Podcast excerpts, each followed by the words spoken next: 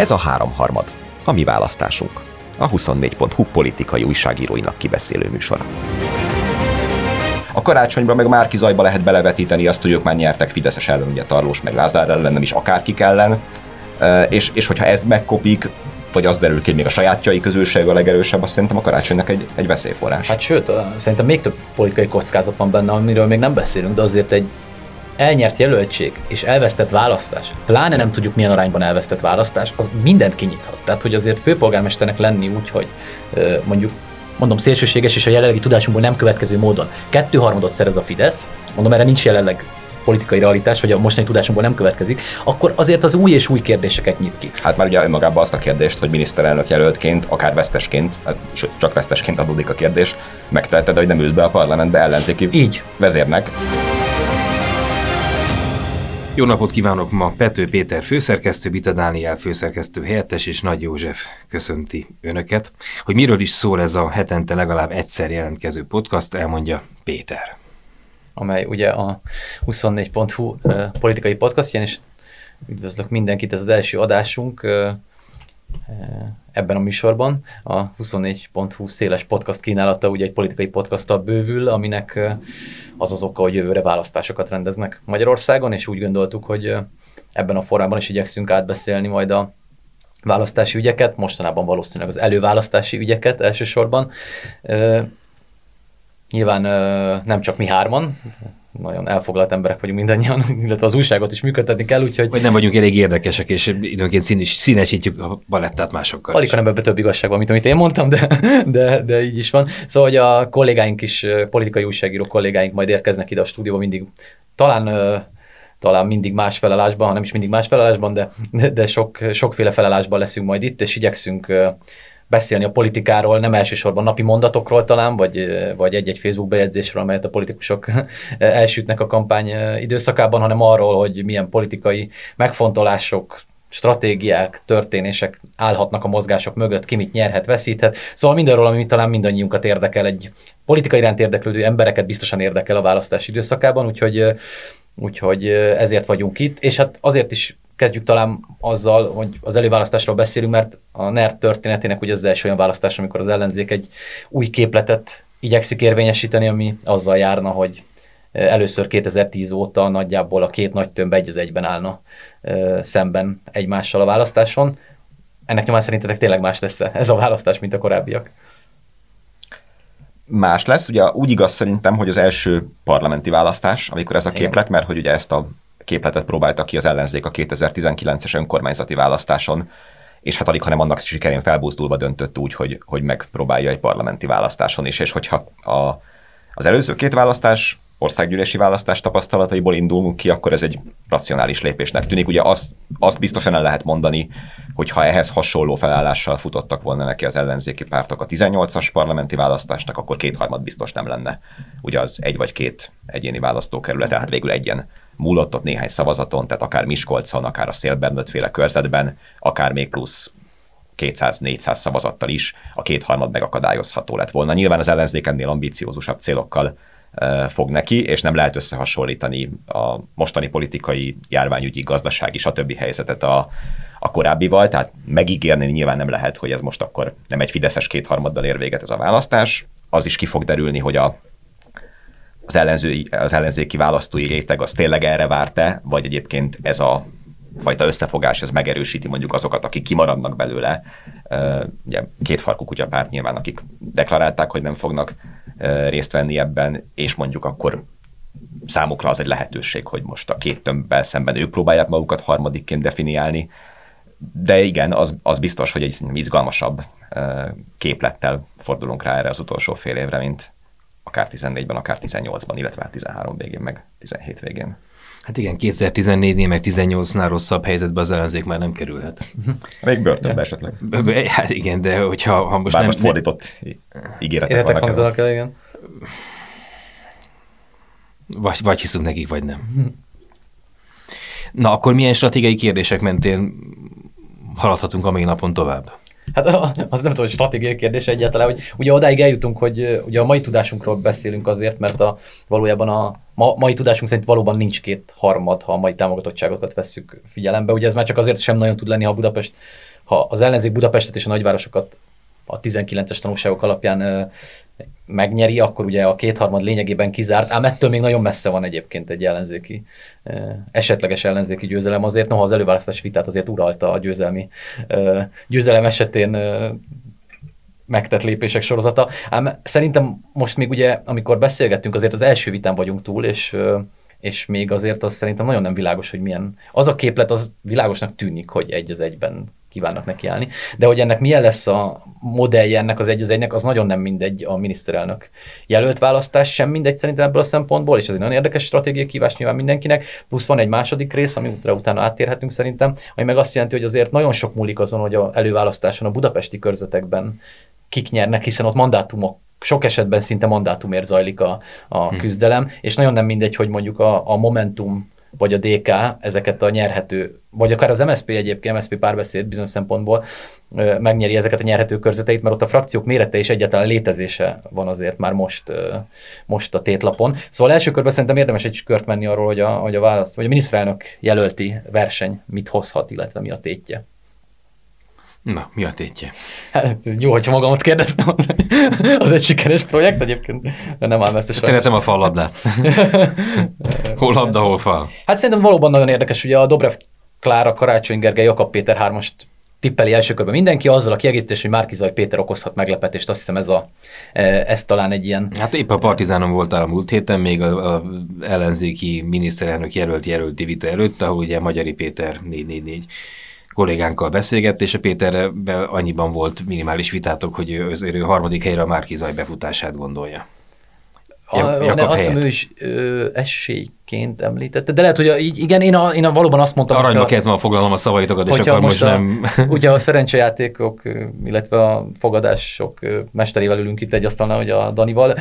Aki, én... aki ugye, mint pár hallgató után emlékszik az olimpiai podcastunkból, fejenként tízezer forintot húzott ki a zsebünkből egy, egy rossz tippel, de hát most ezt átcsiklunk. És mindjárt elmesélem, hogy a héten már voltam egy előválasztásról szóló rendezvényen, ahol természetesen szintén meg kellett tippelni az eredményeket, úgyhogy majd sajnos visszaigazolható, hogy én ott miket mondtam, úgyhogy kénytelen leszek most is ugyanazt elmondani majd. Hát ugye a, most arra nem térünk, hogy milyen súlyos egzisztenciális válságot okozott a szerkesztőségben Bita Dániel tippjáték az olimpia idején. Amelyet... A saját életemre vonatkozóan milyen súlyos válságokat tudod előidézni.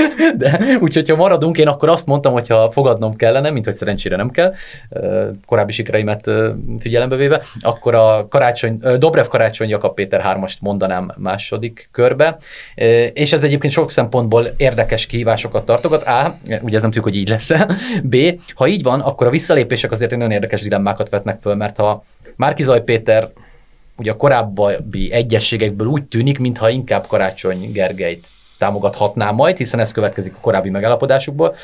Ám az, hogy a hódmezővásárhelyi helyi kampányra esetleg hogy hathat, hogy hathat, hiszen tudásunk szerint azt azért a Jobbik nagyon erősen támogatta a korábbi időszakban, az egy jó kérdés.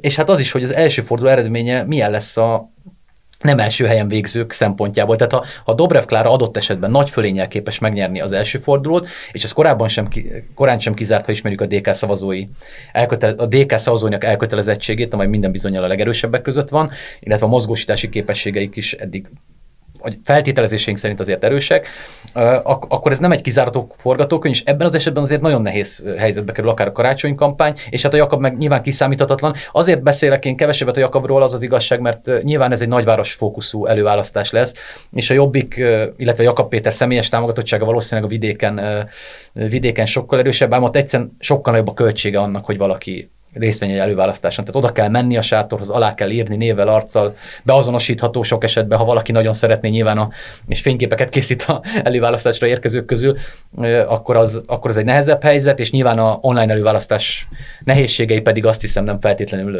vidéken, le, vidéken hozzák majd a legtöbb hozzáférést ehhez a projekthez. Úgyhogy szerintem ez nagyon sok kérdés lett föl, és tényleg kíváncsi vagyok, hogy, hogy hogyan alakulnak a következő hetek. Én sokkal messzebbről kezdeném, hogy, tehát, hogy nagyon fontos a miniszterelnök jelölt kiválasztásának a folyamata, és ha valaminek van értelme, vagy ha valami jó dolognak látszik az ellenzék szempontjából, az akkor az, hogy ez, ebben a szegmensben megcsinálják az előválasztást. Ugye ezt most máshogy lényegében nem lehetne eldönteni, mint nem tudom, pénzfeldobással. Tehát uh, annyira mások a kétezer-tizennyolcas, a kétezer-tizenkilences választási eredmények, és mások a mostani közvéleménykutatások, uh, hogy nem nagyon lehet szerintem ezt egy tárgyalóasztalnál egyértelműen lemecselni. Tehát nyilván Karácsony Gergely a legkevésbé elutasított, meg talán személyesen a legnépszerűbb, a dé ká a legnagyobb párt, de valójában a Jobbik nincs olyan messze tőle, közben a Momentum pártszimpátiában egész jól áll, még hogyha a Fekete Győr nem is. Tehát, hogy ebből közülük ki legyen a miniszterelnök jelölt, azt valójában egy előválasztásnál igazságosabban, vagy egyébként racionálisabban eldönteni nem nagyon hát lehet. Hát meg kevesebb sértettség nélkül, ugye, hogyha tárgyalóasztal mellett dőlne el, hát akkor úgy... nyilván úgy állnak, hogy én most ö, engedtem, hiszen minden, mindenkinek kell engedni egy kivételével, és onnantól egy ilyen vége láthatatlan mutyizás menne a háttérben. Mindez jó esély január-február-március környékén tud megtörténni, mint ahogy láttuk a legutóbbi választáson. És mindenki halálra sértődne, mindenki csesztetni a másikat a háttérben, így meg, így meg akkor eldől valahogy. Csak az a kérés, bocsánat, és akkor szabad ne feled, hogy azért abból csak következik valami, hogy más közönséghez szól az előválasztás, mint maga az országgyűlési választás. Tehát lehet, hogy nem a legjobbat, leg, nem azt választja ki az előválasztás, aki leginkább tudnak, ö, tudná felvenni a kesztyűt Karácsonnyal szemben, nem azt választja ki, akit leginkább elfogadnak azok a harcos Orbán. Aktivisták, aki a Felszi Orbán. Igen, igen, tehát akit leginkább elfogadnak a harcos ellenzéki előválasztók. Ez egy abszolút létező probléma, nem tudom, hogy van-e megoldása, tehát egy nagy mintás közvéleménykutatás valószínűleg a, a, a, az ennek az alternatívája, tehát ez egy létező kérdés, és ebből a szempontból nagyon fontos lesz, hogy kétszázezren vagy ötszázezren mennek el e, majd az előválasztásra, és ami miatt meg szerintem végképp nagyon fontos, az az, hogy mondjuk, hogyha megnézzük ezt az első miniszterelnök jelölti vitát, itt szinte semmilyen konfrontációt nem láttunk a jelöltek között, és most egyedül ugye a zuglói kérdés, de az... Tehát, hogy ott sem volt konfrontáció lényegében. Hát vagy ott is csak két szereplő között, és teljesen marginális az egész ügy szempontjából. Tehát mindenki ugyanarról beszélt, elszámoltatásról beszélt, jóléti ígéretekről beszélt, miközben az, hogy melyikük lesz a miniszterelnök jelölt, az alapjaiban fogja meghatározni azt, hogy milyen lesz ez a kampány, mert nagyon-nagyon más típusú kampányt lehet csinálni Karácsonnyal, Dobrevvel és Jakabbal. Elmondtam ott aztán ezen a bizonyos beszélgetésen is ezt a példát, de nem jut jobb eszembe, hogy itt, fogom, itt is ezt fogom mondani. Tehát azt, hogy egy parizeres zsömlét, vagy egy euró szimbólumot akarunk-e a plakátokra nyomtatni, azért az nem lényegtelen, meg nem lényegtelen, hogy börtönt kiáltunk-e, vagy nemzeti közmegegyezést, hogy egy ilyen békülékenyebb, a Fideszről leszakadók felé nyitó, megértő, picit... nem tudom, nemzeti egységet hangsúlyozó, vagy egy nagyon harcias kampány lesz, és stilálisan sem mindegy egyébként, hogy, hogy Karácsony vagy Jakab vagy Dobrev, mert hogy stílusában is nagyon mást képviselnek, és ehhez képest szerintem ez az első vita, ez teljesen elmosta ezeket a különbségeket, ami nem biztos, hogy jó, mert, mert a személytől, hát nem függetlenül, de a személy mellett az is ezen az előválasztáson fog eldőlni, hogy milyen üzenetekkel tud reálisan kampányolni az ellenzék. Tehát ha Jakab Péter nyer, akkor biztos nem az euró bevezetése lesz a, a kampány középpontjába, és hogyha Dobrev Klára nyer, akkor valószínűleg nem a, a melósok, meg a jólétet minden magyarnak típusú hát, ilyen néptribuni szerep, és hogy, hogy ők mit csinálnak másképp, abból nagyon kevés derült ki nekem az én számomra az első vitán, nagyon sok derült ki abból, hogy a jogállami keretekről kinek milyen homályos elképzelései vannak, hogy hogyan lehet őket megváltoztatni, de ez a, ez a fajta az ellenzéken belüli tagozódás, az, az sokkal kevésbé jött, tehát mint amilyen valójában van.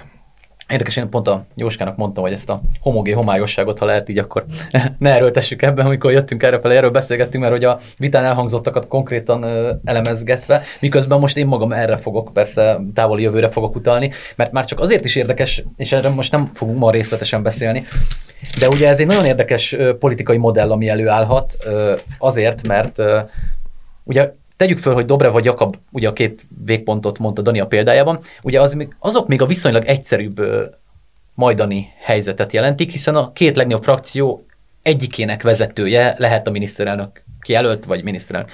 Ennél csak bonyolultabb konstrukciók vannak. Tehát ugye a, ö, a Karácsony Gergely és az ő ö, története, az ő szimbólumai vannak a plakátokon, valójában nincs hozzá frakciója majd egy ponton. Tehát az ő támogatottságát az ettől két a Dani példával érzékeltette, messze szélre álló nagy frakcióból kellene ehhez támogatottságot szerezni a mindennapokban. Tehát ez egy nagyon bonyolult politikai modell lesz, amire most mondom még, mondom, hogy Jóskával beszélgetni, és elmondtam, hogy még fölösleges erről beszélgetni, mert messze van ez, de ugyanakkor a előválasztás szempontjából... Engem meg ugye az, az, az izgat, rettentően izgat, és ebbe volt Péterrel itt vitánk még a műsor előtt, hogy, hogy fog-e égni az utca, most tök le egyszerűsítve, fog-e égni az utca akkor, hogyha, hogyha az ellenzék győz. Azzal mi a túrót lehet kezdeni, de akkor ezt tegyük félre, majd a, ha, ha, ha, ha, ha valaki előveszi az öngyújtóját, majd akkor ráérünk erről beszélni. Abszolút, és akkor, és akkor viszont a mostani részekre, és visszautalva, amiről beszélgettetek, hogy, hogy valójában azért mindig a politika kultúra, hogy mondjam, ilyen folytonos lejtmenetéről, vagy nem tudom, lehet-e romlást kulturális értelemben használni, de mindig azért erről beszélgetünk, miközben szerintem az előválasztás intézmények megteremtése valamilyen szempontból politikai kulturális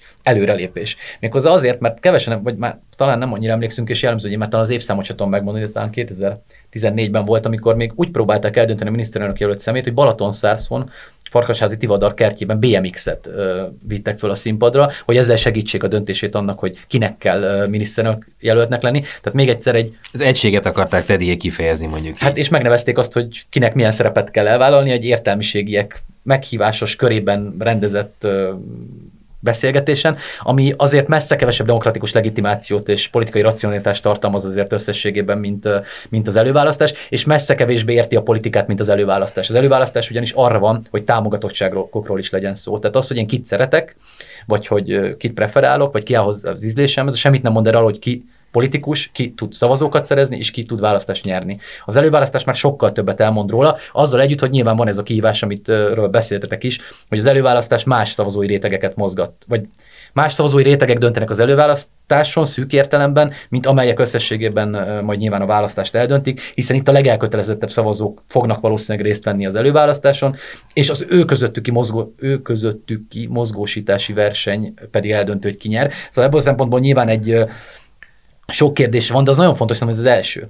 Tehát, hogy azért ez egy teljesen új politikai intézmény és modell a, a, a, a magyar demokrácia történetében, amely elég zaklatott históriát tud felmutatni. Tehát ebből a szempontból nyilván minden újdonság, és mondjuk a vita is szerintem olyan volt, hogy valójában nem láttuk még, tehát nem is tudják, hogy kell viselkedni, és mind, az amerikai minták vannak valójában a fejünkben, mert az amerikai minták vannak a fejünkben, és hogy irtózatos konfliktusok, szakpolitikai kérdéseknél nagyon élesen elválnak, hogy ki mit csinálna. Itt ugye az, hogy hogy a vita nem éleződött, szerintem egy kicsit ahhoz is, vagy nem vagyok benne biztos, hogy edukálták arra a választóikat a, ezek a résztvevők, hogy itt egymásnak roncsanak. Arra vannak edukálva jelleg a választók, hogy, és a politikusok is, hogy az összefogás, mint a kulcsszó. Tehát, hogy, hogy arra, hogy végre együtt indulnak, és valószínűleg mindenki a biztonságosabb megoldást választott, hogy nem olyan karakterként feltűnni, aki hát, éket akar verni hát ebben meg, a... Meg reagálnak a Fideszre, a Fidesztől halljuk folyamatosan azt, meg nyilván az ellenzék próbálja ezt valahogy ezt szublimálni, ezt a fideszes gondolatot, hogy ezek, ezek még, most, már, még most sem értenek egyet egymással, semmiben sem,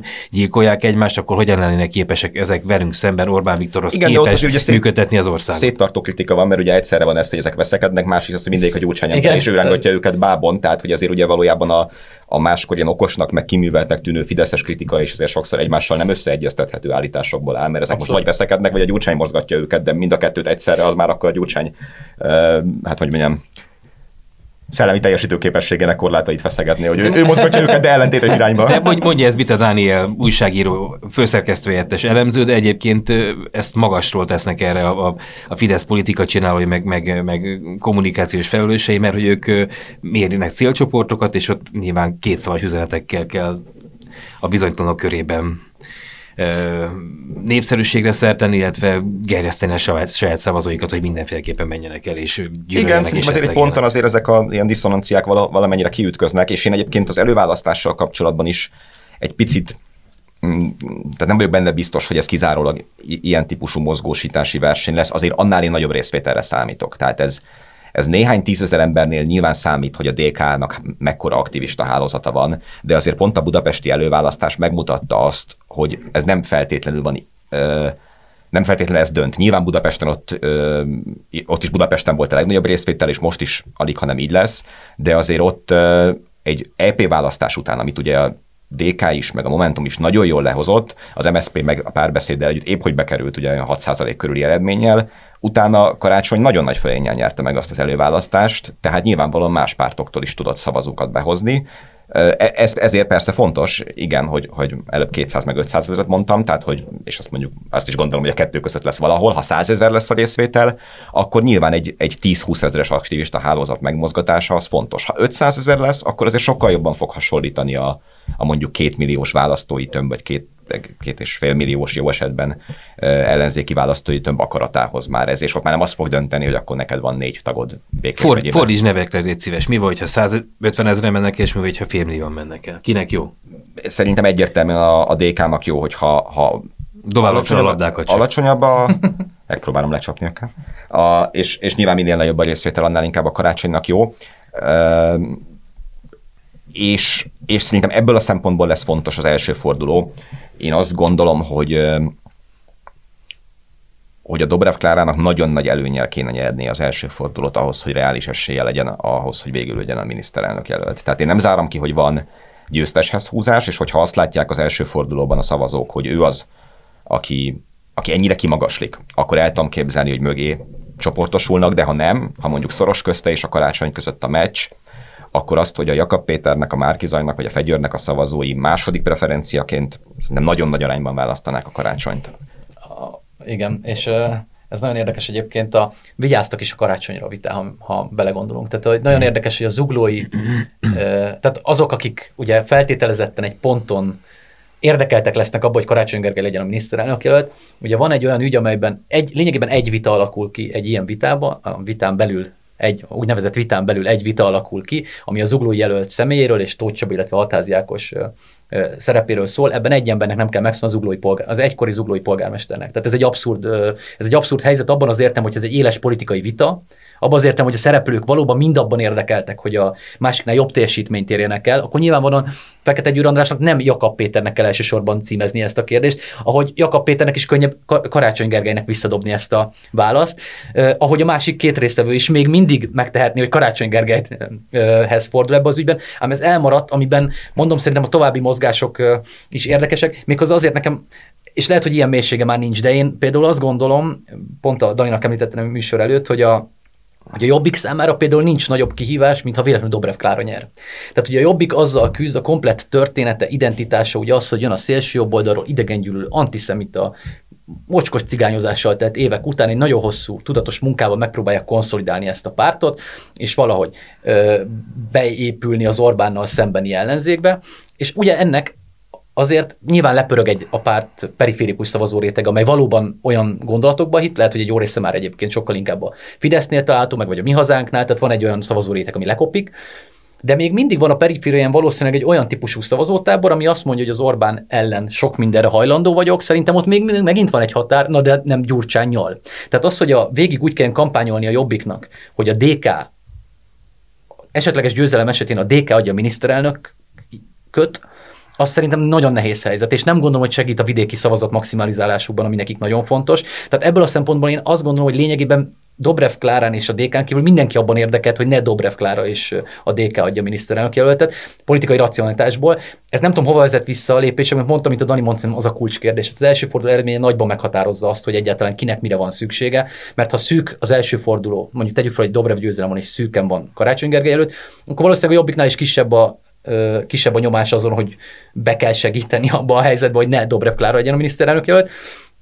Ha egy, ha egy nagy for van, akkor, akkor megint új helyzetet teremthet, és még, hogy még speciálisabb legyen a helyzet, az ne felejtsük, hogy a legnagyobb előválasztási együttműködés a Jobbik és a dé ká között van. Tehát, hogy, hogy az is érdekes, hogy arra kiterjed-e vajon, ugye erről nincs tudásunk, a politikában vannak mindig ezek a szépségek, hogy tudás nélkül elemezgetünk, meg, meg beszélgetünk róla, de mi van, ha kiterjed arra, hogy annyi még a része, hogy a Jakab Péter bennmarad második körben mindenképpen. Nem tudjuk, tehát, hogy euh, van egy csomó kérdés, meg dilemma vele, lehet, hogy nem is kérdés, amíg a első forduló eredményét nem tudjuk, de szerintem nagyon érdekes.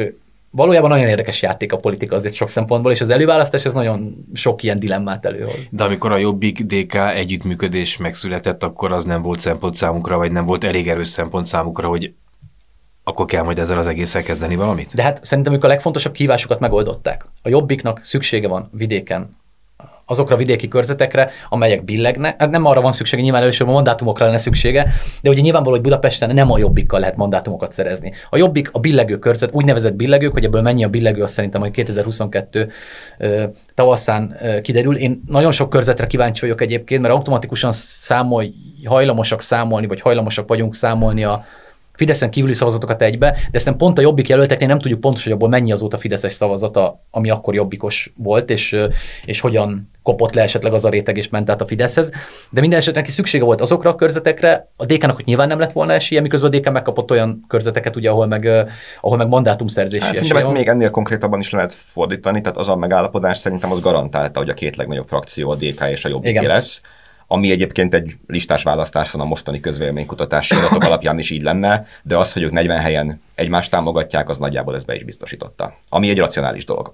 És ettől szerintem még az egy abszolút jogos kérdés, amit fölvetsz, hogy a, a választók ezt hogyan ugarják meg. Tehát amikor a adott körzetben ugye Gyénémet Erzsébetet támogat, támogatására szólít föl a Jobbik, Kálmán Olga támogatására szól, szólít föl a Jobbik, és cserébe a, mondjuk Szegeden a dé ká pedig nem a helyi Momentumosnak, hanem a tényleg néhány évvel ezelőtt még egészen vállalhatatlan rasszista, nem tudom, melegellenes kirohanásokat intéző jobbikos támogatására, hogy akkor evidens módon fogják-e követni mondjuk a választók ezt, vagy, vagy azért itt nem ilyen csorda szellemben vonulnak azok, akik elmennek választani, és attól, hogy a dé ká egyébként egy jobbikos támogat, attól ő még biztosan megteszi ezt a lépést. A miniszterelnök jelöltnél szerintem ott egyértelműbb a helyzet. Tehát ott én biztos van olyan réteg, aki azt mondja, hogy a Gyurcsányékra azért nem, de ezzel együtt, hogyha az lesz a kérdés, hogy Orbán és vagy bárki az ellenzék összefogás vezetőjeként, akkor, akkor én azt hiszem, hogy kevesebb lesz az, aki leszakad erről, mert mert ott egy világos kétpólusú választás van, most nyilván nem beszélve Mi Hazánkról, két farkú kutyapártról, tehát van harmadik választás, de aki a, az ellenzéki tömbben van, az én szerintem nagy számban el fogja fogadni azt, hogy az előválasztáson milyen eredmény jött ki. Az mennyiben befolyásolja az ellenzéken belüli belső mozgásokat most itt az előválasztás során, hogy azért tán tartalmában is más politika következne abból, hogyha Dobrev Klára lenne az ellenzék miniszterelnök jelöltje, majd miniszterelnöke, vagy Karácsony Gergely, vagy Jakab Péter, vagy Márki-Zay lenne. Ezen most gondolkodnak egyáltalán, vagy ez annyira messze van még, hogy, hogy, hogy, hogy nem szempont. Nem csak a kampánynak a stílusa lenne más, nem csak arról van szó, hogy Karácsony Gergelyt, mint öltönyös, újabban öltönyös és nyakendős összefogásos, egy picikét ilyen Medgyessy Péteres figuraként lehet felépíteni, akkor Péter pedig úgy lehetne felépíteni, hogy éppen azt arra csap, és a Partizán fölrepül a plafonra, Márki-Zay Péter pedig a hétgyermekes kereszténydemokrata figuraként. Tehát a tartalom mennyiben játszik szerepet itt ebben a helyzetben? Én aztán lehet, hogy van ilyen, ha én engem ma megkérdezel, azt hiszem ötöt, négy, négyet, ötöt aludtunk, én nem alszom délután, úgyhogy éjszakánként tudom kiszámolni. A, leginkább akkor. Akkor sem alszom. Ötöt aludtál nyolc nap alatt, igen. igen. Az előválasztási vita óta, de ha megkérdeznél engem, hogy milyen szakpolitikai eltérésekre utaló, de nem hogy megfogalmazódó, hanem utaló, tart, tartalmi, erőteljes tartalmi különbségre utaló kijelentések voltak, vagy, mély, vagy legalább olyan mélységűek, amit komolyan lehet venni, akkor az én nem nagyon tudnék idézni. Én nem csak tehát, néztem, hogy... hanem dolgoztam is közben, ezért én tudok mondani egyet, de tehát, hogy az adópolitika az, de ott is jellemző, hogy kik között volt vita, Márki-Zay és Karácsony között. Igen, igen, igen. Mert hogy el, előbb beszéltél, vagy mondtál is valami ilyesmit, hogy a két legtávolabb lévő párt, a dé ká meg a Jobbik, ugye ez a klasszikus baljobb skálán, amit a politikatudományban tanítanak, ugye ez nem így van.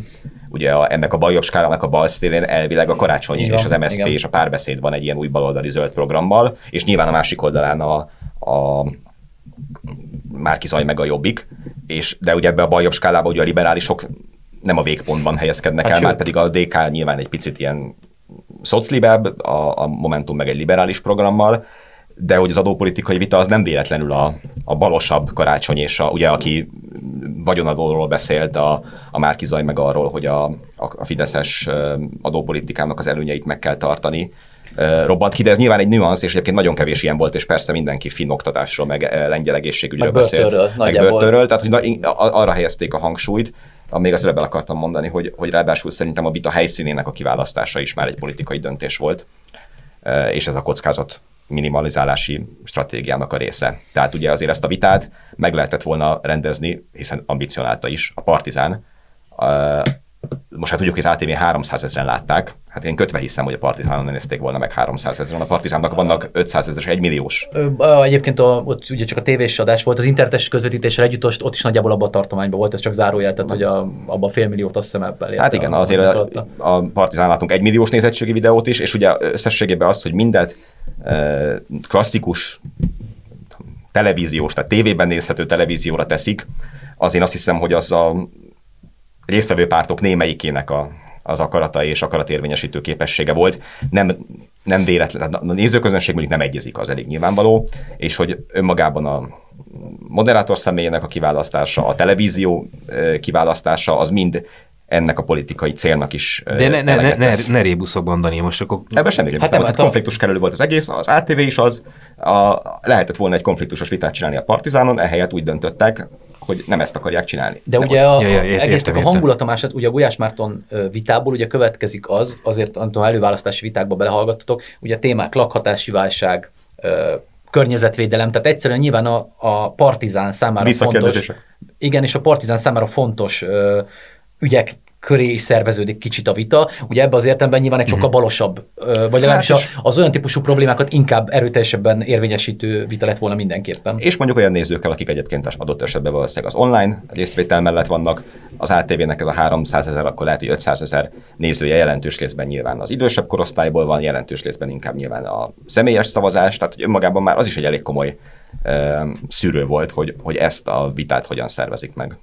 Abszolút, egyébként nagyon érdekes, amit az előbb megemlítettél, hogy persze, ugye nyilvánvalóan valóban Karácsony Gergely és Márki-Zay Péter, ugye a bal-jobb a két végpontjának, hogy, hogy lehet, hogy végül igaz a Fidesznek, mert mennyire Gyurcsány köré szerveződik a, a, a politikai gondolkodásunk, mert valójában ugye azért alakul ki a fejünkben a dé ká Jobbik, dé ká Jobbik, mint két oldal, mert ugye a Gyurcsány Ferenchez való viszony ö, határozta nem meg csak, a keletkezés történetüket ilyen szempontból. Nem meg csak, a... hát a, a személyes viszonyok nyilván ott a legtávolabbiak, igen. Az elmúlt tíz-tizenöt év magyar politikájához való viszony ott a legtávolabb, az nyilván a, a Gyurcsány, és önmagában mondjuk ugye a bal-jobb skála az egy elosztási kérdések alapján fölhúzott valami, ezt kulturálisan is meg lehet szervezni, és kulturálisan valóban a dé ká meg a Jobbik között lenne a legnagyobb távolság, tehát ugye az Európai Egyesült Államoktól a, a klasszikus nacionalisták politikáig, tehát hogy a, van jelentős szerintem a dé ká Jobbik távolság, csak, csak nem a gazdasági kérdésekben feltétlenül. Miközben pedig a mezei választó, és lehet, hogy hülyeséget mondod, de a mezei választók többsége szerintem, aki, aki nem elemző, meg nem stratéga,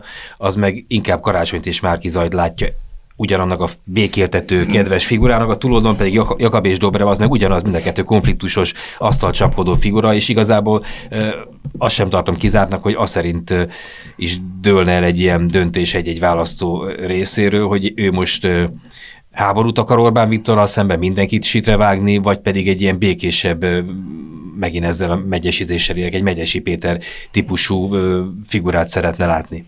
A Medgyessy Péter hasonlat nagyon érdekes, azért azt lehet, hogy érdemes valaki, aki úgy gondolja, visszanézni, tehát hogy nagyon érdekes az a karakter, amivel Orbán Viktort egyszerre lehetett győzni. Nyilván Orbán Viktor azóta nagyon sokat változott, ő is egy másik politikai karakter ma, de az egy, az egy nagyon érdekes helyzet, hogy valószínűleg a kétezer-kettőre szintén nem a mostani, hanem a kilencvennyolcas Orbánhoz képest radikalizálódó Orbán Viktorral szemben a Medgyessy, nem tudom milyen ez a... Nem, nem is tudom, milyen nyugalom. Jó jelző, nem jó jelzőim erre. Képes volt érvényesíteni a, a győzelmi esélyeit a, a, az akkor még magyar baloldalnak, vagy magyar baloldali liberális oldalnak.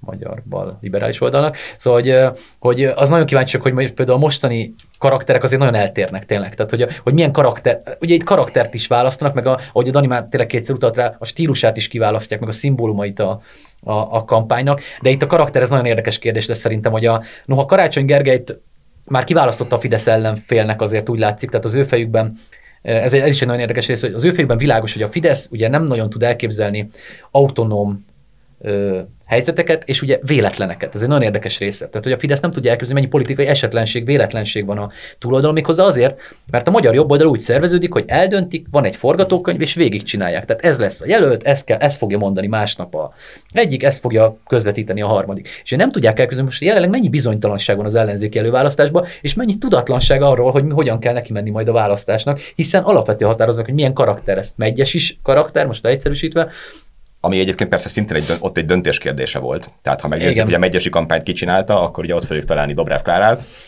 Gyurcsány Ferencet és a most Karácsony mellett dolgozó Gályé Zoltánt.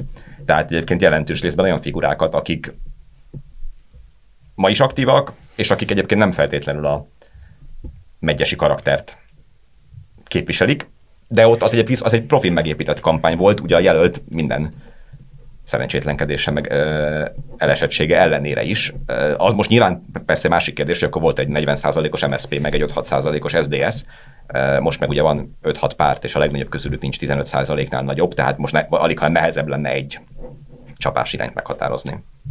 És igen, ugye a Fidesz ráadásul nem is lát bele szerintem, tehát tök őszintén beszélnek akkor, amikor azt mondják, hogy nem látnak bele bizonytalanságot az ellenzékbe, egyszerűen nem értik, ahogy Péter mondta, nem értik az ellenzék logikáját, és azt mondják, hogy már rég eldőlt, Karácsony Gergely lesz a jelölt, miközben tényleg nem dőlt el, és ugye a válaszolók is azt mondják, hogy minden csak hadova, és egyébként még ráadásul úgy sem dőlt el, hogy Karácsony lesz az, de ő is Gyurcsány Ferenc ember, és ha mégsem dőlt volna el, időnként bejönnek, mondjuk két héttel ezelőtt bejött az, hogy hát akkor lehet, hogy Dobrev lesz, hogyha azt gondolja az ellenzék, hogy a, az el, a, vagy azt gondolja az ellenzék, hogy vereséget fog szenvedni, akkor mondja a Fidesz, akkor jön majd a Dobrev Klára féle, féle verzió. Az zseniális, tehát Gyurcsány Ferenc legfőbb érdek, hogy maga a saját felesége veszítse el a választást végül. Tehát igen. Mindegy, ezt a logikákat ne keressük benne, de az nagyon érdekes, amit te mondasz, az én beszélgetéseimből is ez szűrődik le, hogy, hogy egyszerűen egy forgatókönyv van, Karácsony Gergely a jelölt, és világos, hogy Gyurcsány Ferenc dönti el, mi lesz.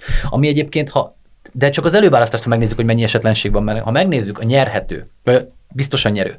A nyerhető és a billegő, a nyerhető és a billegő között azért teszek különbség, mert a billegő közé valószínűleg számítanak olyanokat is a ellenzéki matematikusok jelenleg, ami nagy bravúrral lenne nyerhető, vagy, vagy jelentős győzelem esetén kell nyerőnek lennie, akkor azért ott még a frakciók méretéről rettenetes bizonytalanságok vannak benne. Tehát, hogy az el em pé frakció, hogy tegyük fel, van egy kinek lesz frakció, hát, hogy Szombathelyen kinyeri az előválasztást, az alapvetően meghatározhatja, hogy az el em pének van-e frakciója. Hogy Burány Sándor elveszti-e a saját körét, az alapvetően meghatározhatja, hogy az em es zé pé, vagy a Párbeszédnek van-e frakciója. Tehát, hogy bár ott valószínűleg kijön a matek, mert én ott az... jól tárgyaltak, de... Mondjad meg. De semmi, tehát, hogy, hogy tényleg annyi bizonytalanság, esetlenség van benne, és hogy én mondom, szerintem a részvételt nem tudjuk, a kimegy el nem tudjuk, online valóban fognak-e szavazni, vidéken mi a részvétel, ez mind alapvetően dönti el, hogy mi lesz az előválasztás eredménye, és valóban érdekes, hogy a Fidesz láthatóan egy forgatókönyvvel készült, tehát mintha nem lenne B, és ezt is súlykolja végig, zárójel, ha fogadnom kéne, én is erre fogadnék. Hát a mai... pont ezt akartam mondani, és azért látom egy picit másképpen akkor, mint ti, mert hogy én azt gondolom, hogy ez nagyon sokáig így is volt. Nem azért, mert le volt zsírozva, de hát ha most megkérdeznék Karácsony Gergelyt, hát ő is arra számított, hogy ezt nagyon simán ő fogja járni. Igen, igen, de egyszerűbb igen. Volt azt mondani, hogy le van zsírozva, mert ugye ezzel is ezt amúgy itt lehet... De az logikus onnantól már. Tehát politikailag az logikus, ha biztos, hogy Karácsony, és ahogy a Dani mondja, én is, az, én is ráfogadtam volna, hogy fél éve biztos. Én őszintén szóval én a Dobrev Klárán is néhány hete, de mondjuk lehet egy-két hónapja láttam azt, hogy ő ezt megérezte, hogy ezt lehet, hogy meg lehet nyerni. Ők arra mentek rá, hogy legyen egy nagyon nagy frakciójuk. Ezzel, ezért állapodtak meg elsőnek és nagyon hamar a Jobbikkal, és minél erősebb nyilván az első körbe, annál még további a lista összeállításánál annál további erős pozíciókat lehet fogni. Én biztos vagyok benne, hogy tavasszal eszébe nem jutott senkinek, hogy ezt nem a Karácsony fogja megnyerni. Annyira egyértelműek voltak a mérések, és most már az se biztos, hogy az első fordulót megnyeri, mondom, szerintem a másodikban egyébként elég jó eséllyel indul.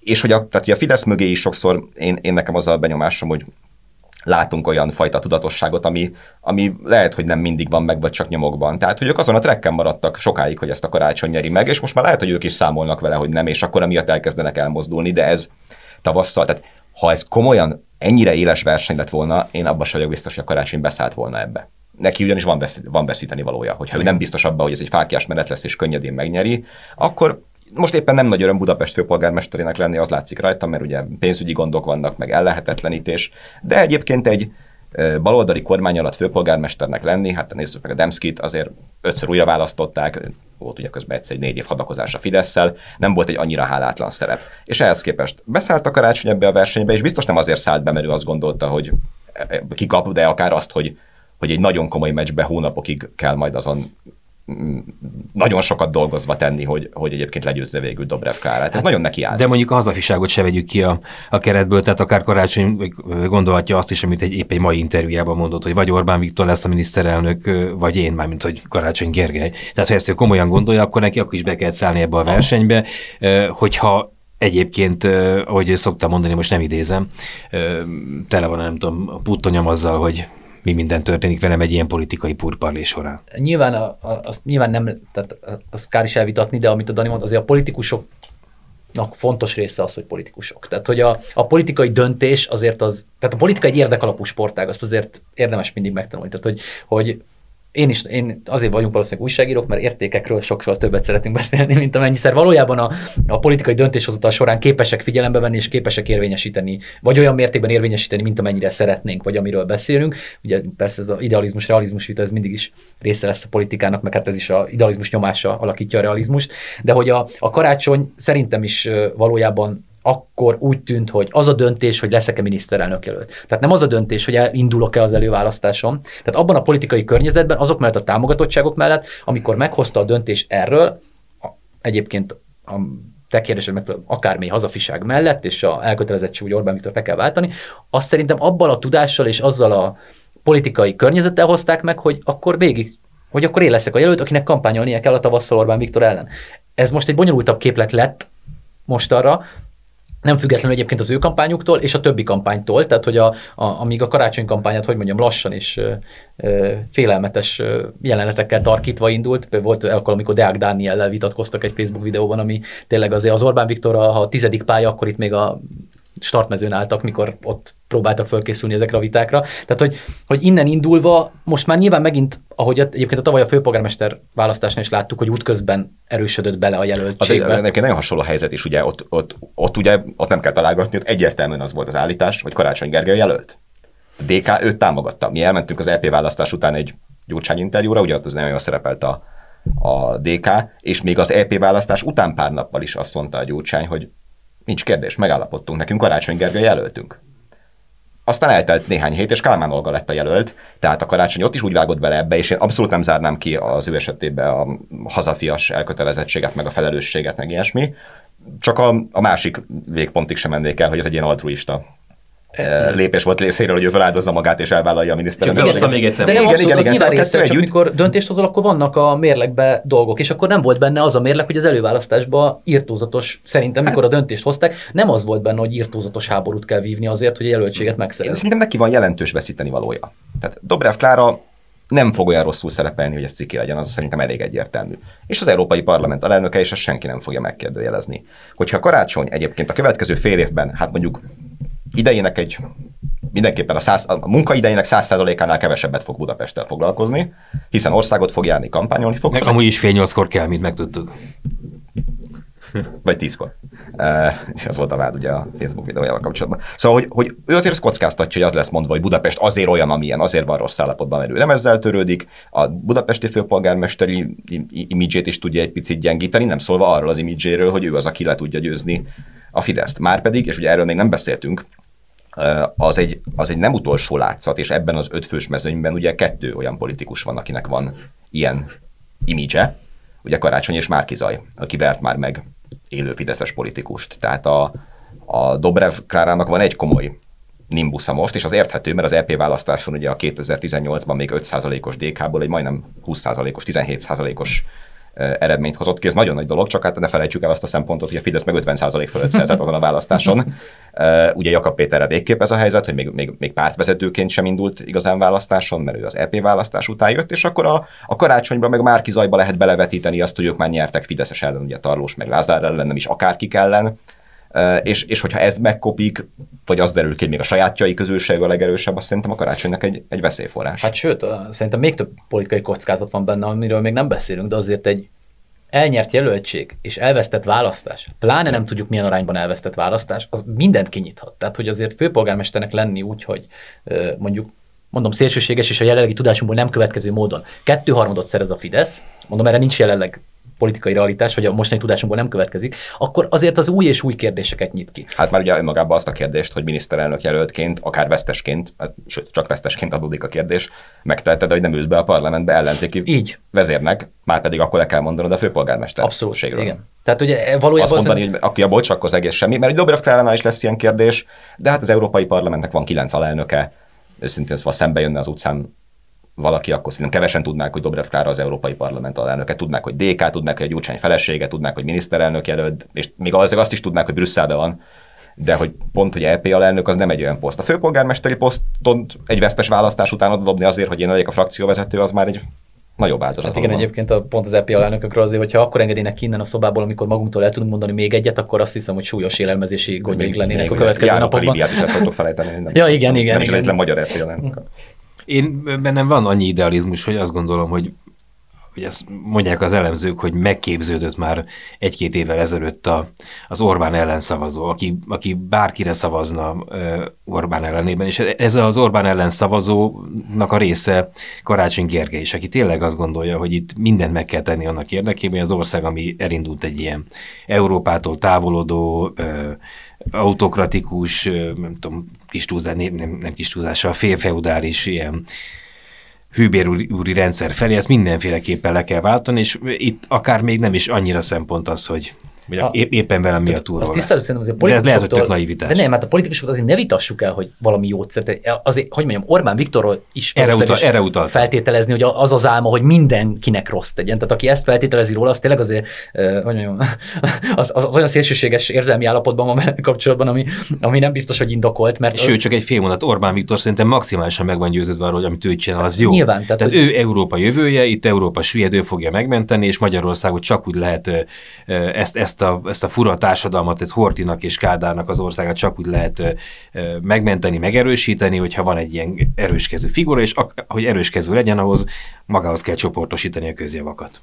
Ezért, ezért teszi, ami, ami, amit tesz. Hát, amit mi lopásként érzékelünk, vagy sokan lopásként érzékelnek, de ő is nyilván mélyen hisz abban, amit csinál. Na igen, tehát ugye ez csak ennyi, ez csak ennyivel akartam kiegészíteni, hogy ez nem elvitatva az, csak ugye ezen felül, ha ezt alapnak veszük az ellenzéki jelölteknél, hogy van legalább valamilyen típusú értékelkötelezettségük, akkor viszont szerintem mindig érdemes az érdekek, érdekek ütközését és, és hát igen, már csak azért sem, vagy azért is, mert ugye, hogy a, hát a küldetéstudat az egy fontos egy politikusnál, csak ugye, hogyha minden mást felülír, akkor azt általában már ilyen korképként lehet leírni. Tehát, hogy a küldetéstudatot kell ezekkel a racionális szempontokkal kiegészíteni. Például azzal, hogy most van-e az a pillanat, hogy én most ebben a pozícióban tudom-e a legtöbbet tenni azért, amit szeretnék, vagy főpolgármesterként.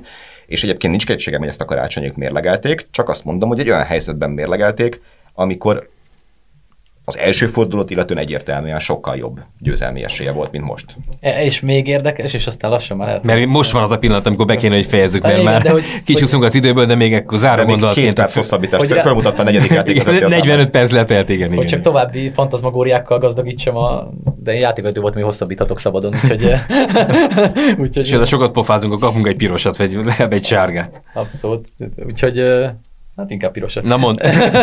ha, már, ha már szabad döntés lehetőség megmaradt ebből a szempontból, hogy, hogy ráadásul ugye azt sem tudjuk, hogy valójában Buda, tehát a döntés pillanatában, vagy a majdani döntéskor, hogy Budapest éppen milyen helyzetben van. Tehát valójában, amit a Dani mondott, hogy megteheti-e, hogy visszamegy, valójában az is egy másik kérdés, hogy X, nem tudjuk milyen típusú Fidesz győzelemnél, érdemes-e visszamenni Budapestre. Tehát, hogy, hogy magyarul mi van, ha ez egy kormányozhatatlan város addigra, vagy mi van, ha egyszerűen olyan Fidesz nyomás alatt van, hogy, hogy valójában az ellenzék vezető szerepe egy ponton lehet, hogy egy ideális, hanem ideális, de hogy nem tudom, egy, egy, egy megengedhető átlépés neki. Tehát, hogy, hogy szerintem egy csomó dilemma lesz még benne, amiről még ezek szerint sokat fogunk beszélni. Mondtam neked, hogy nem hogy a kormányzás utáról, hiszen az első héten nem jutunk még. Hát olyannyira, hogy még egy kis reklámot csináljunk magunknak búcsúzol, hogy jövő héten mind az öt miniszterelnök jelöltel lesz, ha minden igaz, interjú a huszonnégy pont hu-n, úgyhogy majd kicsit talán akkor velük beszélgetve is tudunk többet meg arról, hogy mit szeretnének, és majd azt ki lehet beszélni. Visszatérünk ahhoz a régi hagyományhoz, hogy megkérdezzük azokat, akikről beszélünk, utólag, amiről akár most is beszélünk. Hát utólag, hát először hagyjuk el, amit gondolunk, aztán megkérdezzük esetleg azokról is, amikről itt beszélgettünk. Pető Péter, Bita Dániel, köszönöm szépen! Ez a háromharmad, a mi választásunk, a huszonnégy pont hu politikai újságíróinak kibeszélő műsora.